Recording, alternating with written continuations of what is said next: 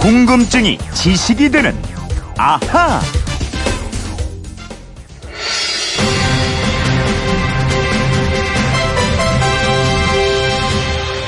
여러분 안녕하십니까. 문재인 대통령이 평양에 갑니다. 김정은 위원장과 흉금을 터놓고 많은 대화를 나누겠다고 말했습니다.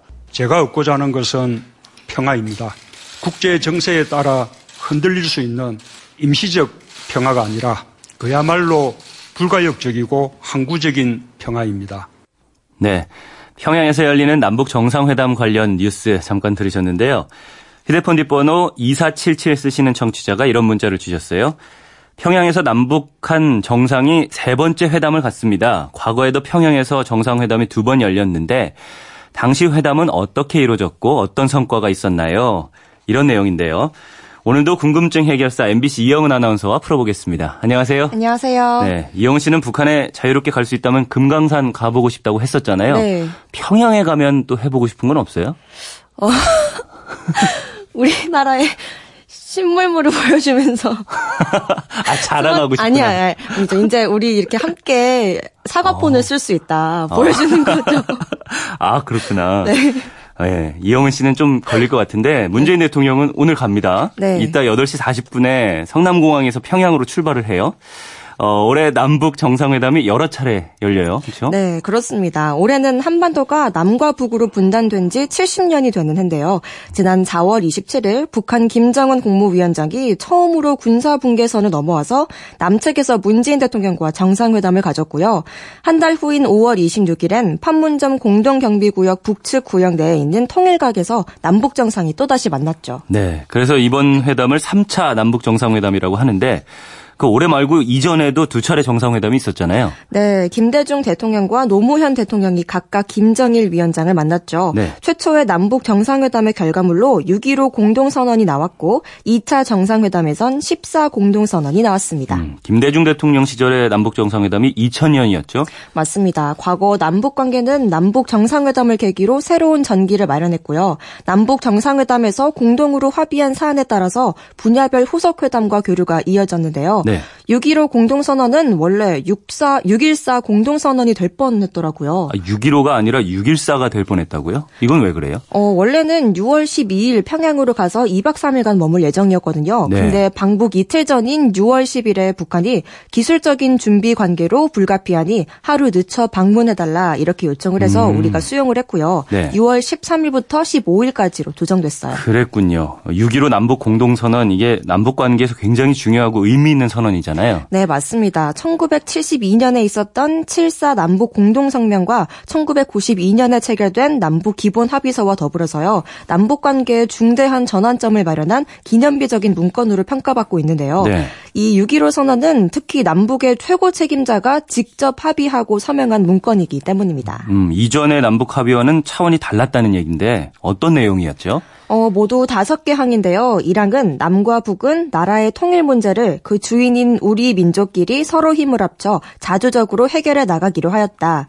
네. 2항 남과 북은 나라의 통일을 위한 남측의 연합 제안과 북측의 낮은 단계의 연방 제안이 서로 공통성이 있다고 인정하고 음. 앞으로 이 방향에서 통일을 지향시켜 나가기로 하였다. 네. 이겁니다. 이두 번째 조항, 이항이 특히 주목을 받은 조항이었죠. 네, 왜냐하면 그동안 남북 관계를 풀어나가는 데 있어서 결정적인 장애물로 작용한 게 이 통일 방안이었거든요. 네. 이 통일 방안의 차이를 서로 인정하고 낮은 단계에서 높은 단계로 점진적으로 통일을 향해 나아가자는 게 핵심이었기 때문입니다. 그러게요. 나머지 조항들은 어때요? 어, 사망, 남과 북은 올해 8.15쯤하여 흩어진 가족, 친척 방문단을 교환하며 비전향 장기수 문제를 해결하는 등 인도적인 문제를 조 조속히 풀어나가기로 하였다. 음. 4항 경제 협력을 통하여 민족 경제를 균형적으로 발전시키고 사회, 문화, 체육 등 재반 분야의 협력과 교류를 활성화한다. 5항 이상과 같은 합의 사항을 조속히 실천에 옮기기 위하여 이른 시일 안에 당국 사이의 대화를 개최하기로 하였다. 이런 네. 내용입니다. 인도적 문제, 경제 문제, 사회 문화, 체육 뭐 다섯 개 항밖에 안 되지만 내용들은 다 크고 굵직굵직하네요. 네, 그래서 이 6.15 공동선언을 바탕으로요. 하늘길이 열렸고요. 경의선 등 철도를 잇기 위한 작업도 착착 진행됐습니다. 네. 금강산과 개성으로 가는 육로도 개설됐잖아요. 네, 맞아요. 그리고 시범 사업 수준이긴 하지만 개성공단이 본격적으로 가동됐죠. 거죠. 이러면서 사회, 문화, 경제 등 여러 방면에서 교류 협력 사업이 진행됐는데요. 네. 어, 북한이 2002년 9월 부산 아시안 게임에 선수단과 응원단을 보냈고요. 2004년 아테네 올림픽에선 남북의 선수들이 한반도기를 들고 공동 입장해서 세계인들의 큰 박수를 받았습니다. 네, 기억납니다. 남북 관계는 6.15 공동선언 이전과 이후가 확연히 달라진다고 할 수 있을 텐데 어, 두 번째 정상회담으로 도출한 14 남북 공동선언은 2007년에 나왔죠. 네, 이렇게 남북 간은 화해 협력 기운이 왕성했지만 2001년 미국에서 부시 행정부가 출범하고 9.11 테러가 났고요. 2002년엔 2차 핵위기로 북한 핵 문제가 불거졌습니다.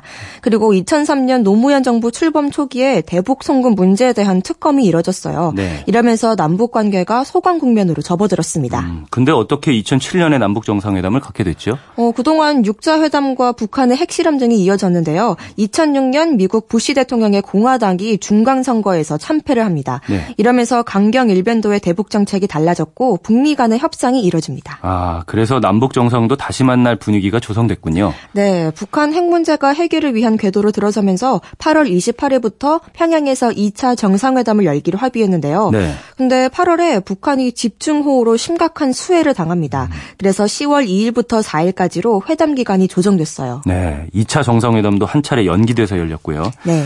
그렇게 해서 나온 게 14 남북 공동선언인데 어떤 내용이었죠? 어, 14 선언의 공식 명칭은 남북 관계 발전과 평화 번영을 위한 선언인데요. 6.15 선언에 비해서 아주 구체적입니다. 네. 모두 8개 조항으로 이뤄졌는데 세부적으로는 약 40개나 되는 항목에 합의를 했습니다. 음, 그럼 여기서 그 많은 조항과 항목들을 다 얘기하기는 어렵겠는데요. 핵심 내용만 좀 짚어볼까요? 네. 6.15 선언을 적극 구현하겠다는 게 첫 번째고요. 내정 문제 불간섭 등 상호 존중과 신뢰의 관계로 전환한다. 또 불가침 의무를 준수하면서 군사적 긴장 완화와 평화 보장을 위해 협력한다. 네.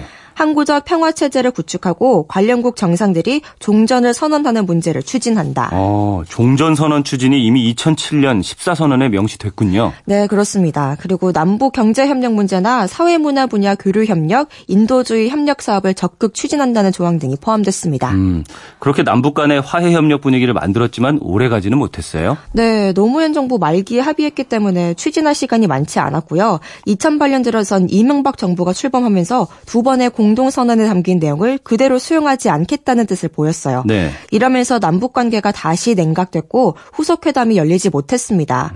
원래는 2008년 베이징 올림픽에 300명의 남북 응원단을 참가시키기로 합의했는데 이것도 무산됐습니다. 그러게요. 이 남북한이 통일을 이룰 때까지는 남북한 관계를 맺는 건 피할 수 없는 명제인데 이번에도 공동 선언이 나오겠죠? 아마 그럴 겁니다. 2000년 6.15 정상회담 당시엔 둘째 날 밤에 윤곽이 나왔고요. 네. 14회담 땐 마지막 날에 선언이 나왔는데요. 이번에도 일정 마지막 날, 그러니까 9월 20일에 나올 가능성이 크다고 합니다. 네.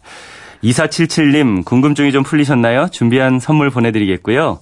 이영은 아나운서 평소 궁금한 게 있는 분들은 어떻게 하면 되나요? 그건 이렇습니다. 인터넷 게시판이나 MBC 미니 아니면 휴대폰 문자 샵 8001번으로 보내주시면 됩니다. 문자 보내실 땐 미니는 공짜지만 휴대폰은 짧은 건 50원, 긴 건 100원의 이용료가 있습니다. 네, 지금까지 궁금증이 지식이 되는 아하 이영은 아나운서였습니다. 고맙습니다. 감사합니다.